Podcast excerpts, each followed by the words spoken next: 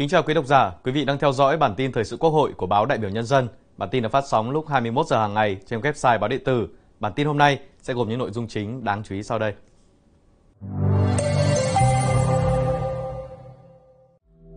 Chủ tịch Quốc hội Vương Đình Huệ chủ trì phiên họp của Ủy ban Thường vụ Quốc hội.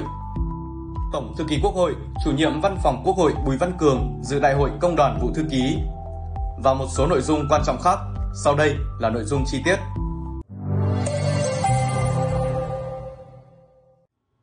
Sáng 12 tháng 6, dưới sự chủ trì của Ủy viên Bộ Chính trị, Chủ tịch Quốc hội Vương Đình Huệ, Ủy ban Thường vụ Quốc hội đã họp phiên giữa hai đợt của kỳ họp thứ 5 Quốc hội khóa 15.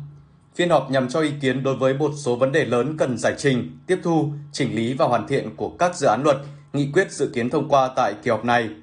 Tại phiên họp, Chủ tịch Quốc hội Vương Đình Huệ nhấn mạnh, nhằm bảo đảm chất lượng các dự án luật cũng như các nghị quyết chuẩn bị được thông qua, các ủy ban của Quốc hội đã phối hợp chặt chẽ với cơ quan của chính phủ, làm ngày làm đêm không kể ngày nghỉ, trao đổi sôi nổi cả trong và ngoài giờ làm việc. Chủ tịch Quốc hội nhấn mạnh, đây là giai đoạn chuẩn bị thu hoạch, hái quả nên phải thật kỹ lưỡng, không để bất kỳ một ý kiến nào của đại biểu không được tiếp thu, giải trình.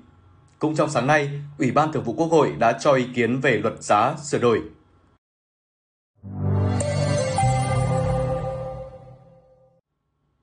Chiều cùng ngày, tiếp tục phiên họp giữa hai đợt của kỳ họp thứ 5 Quốc hội khóa 15 dưới sự chủ trì của Ủy viên Bộ Chính trị, Chủ tịch Quốc hội Vương Đình Huệ, Ủy ban Thường vụ Quốc hội đã cho ý kiến về dự án Luật Hợp tác xã sửa đổi.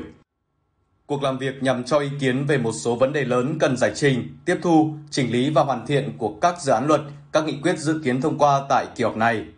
Tại phiên họp, Ủy ban Thường vụ Quốc hội đề nghị cơ quan soạn thảo cố gắng tiếp thu, chỉnh lý, hoàn thiện dự án luật và đánh giá kỹ đối với xu hướng doanh nghiệp hóa hợp tác xã.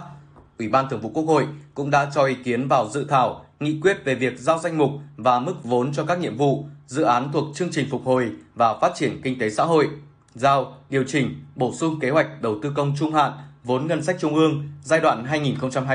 2021-2025 và phân bổ kế hoạch đầu tư vốn ngân sách trung ương năm 2023 của chương trình mục tiêu quốc gia.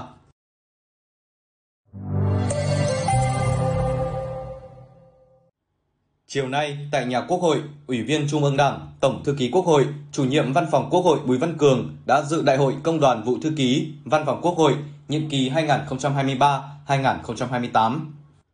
Tại đại hội, các đại biểu đã thảo luận về kết quả hoạt động công đoàn và phương hướng nhiệm vụ nhiệm kỳ 2023-2028. Cùng với đó, bầu ban chấp hành công đoàn vụ thư ký nhiệm kỳ 2023-2028 gồm 3 đồng chí, Chủ tịch Công đoàn Nguyễn Thị Thanh Dung, Phó Chủ tịch Công đoàn Nguyễn Tiến Thịnh và Ủy viên Ban chấp hành Lê Hoài Châu.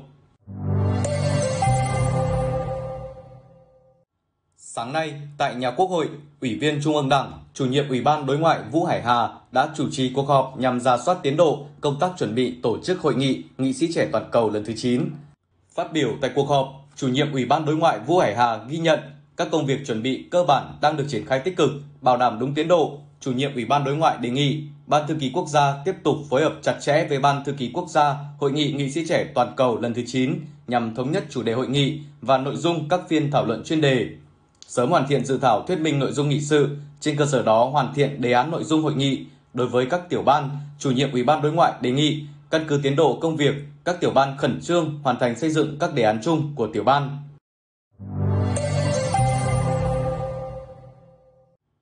Sáng nay, tại nhà Quốc hội, Ủy viên Trung ương Đảng, Chủ nhiệm Ủy ban Văn hóa Giáo dục Nguyễn Đắc Vinh tiếp Thứ trưởng Bộ Giáo dục Đại học, Khoa học và Sáng tạo nước Cộng hòa Nam Phi. Tại cuộc tiếp, Chủ nhiệm Ủy ban Văn hóa Giáo dục Nguyễn Đắc Vinh đề nghị hai bên phối hợp tổ chức các hoạt động ý nghĩa, thiết thực kỷ niệm 30 năm thiết lập quan hệ ngoại giao giữa hai nước. Bên cạnh đó, hai nước tiếp tục phối hợp và ủng hộ lẫn nhau tại các diễn đàn đa phương. Thứ trưởng Bộ Giáo dục Đại học, Khoa học và Sáng tạo nước Cộng hòa Nam Phi bày tỏ hân hạnh được đến thăm Việt Nam, đồng thời khẳng định từ những trao đổi của chủ nhiệm Ủy ban Văn hóa Giáo dục, trong tương lai, việc trao đổi sinh viên giữa hai bên sẽ trở thành một chủ đề quan trọng. Sáng cùng ngày, Phó chủ nhiệm Ủy ban Đối ngoại, Chủ tịch nhóm nghị sĩ hữu nghị Việt Nam Nam Phi Lê Anh Tuấn đã tiếp Thứ trưởng Bộ Giáo dục Đại học, Khoa học và Sáng tạo nước Cộng hòa Nam Phi. Tại cuộc tiếp, Phó chủ nhiệm Ủy ban Lê Anh Tuấn đề xuất hai bên ký kết bản ghi nhớ về hợp tác trong lĩnh vực giáo dục và đào tạo và thúc đẩy đàm phán hiệp định hợp tác khoa học, công nghệ và đổi mới sáng tạo, cho rằng đây sẽ là những dấu mốc ghi nhận thành công của năm kỷ niệm 30 năm quan hệ ngoại giao giữa hai nước. Thứ trưởng Bộ Giáo dục Đại học, Khoa học và Sáng tạo nước Cộng hòa Nam Phi bày tỏ tin tưởng vị thế và địa thế của Việt Nam sẽ giúp Nam Phi mở khóa mối quan hệ giữa Nam Phi với các nước trong khu vực Đông Nam Á.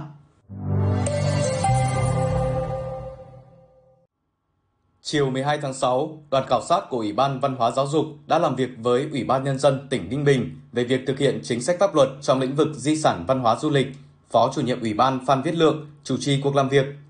Qua nghiên cứu báo cáo và khảo sát thực tế, đoàn khảo sát ghi nhận sự quan tâm của Ninh Bình trong đầu tư, bố trí kinh phí, huy động các nguồn lực cho văn hóa, bảo tồn và phát huy giá trị di sản văn hóa. Đoàn khảo sát đề nghị Ninh Bình tiếp tục quán triệt, thực hiện có hiệu quả các chủ trương, nghị quyết của Đảng, chính sách pháp luật của nhà nước về di sản văn hóa, du lịch, có cơ chế chính sách đặc thù, tăng đầu tư và phát triển di sản văn hóa và du lịch tương xứng với vai trò, vị trí quan trọng của các lĩnh vực này và đáp ứng các mục tiêu, định hướng đã đề ra. Bản tin hôm nay xin được kết thúc tại đây. Cảm ơn quý vị đã quan tâm theo dõi. Xin kính chào tạm biệt và hẹn gặp lại.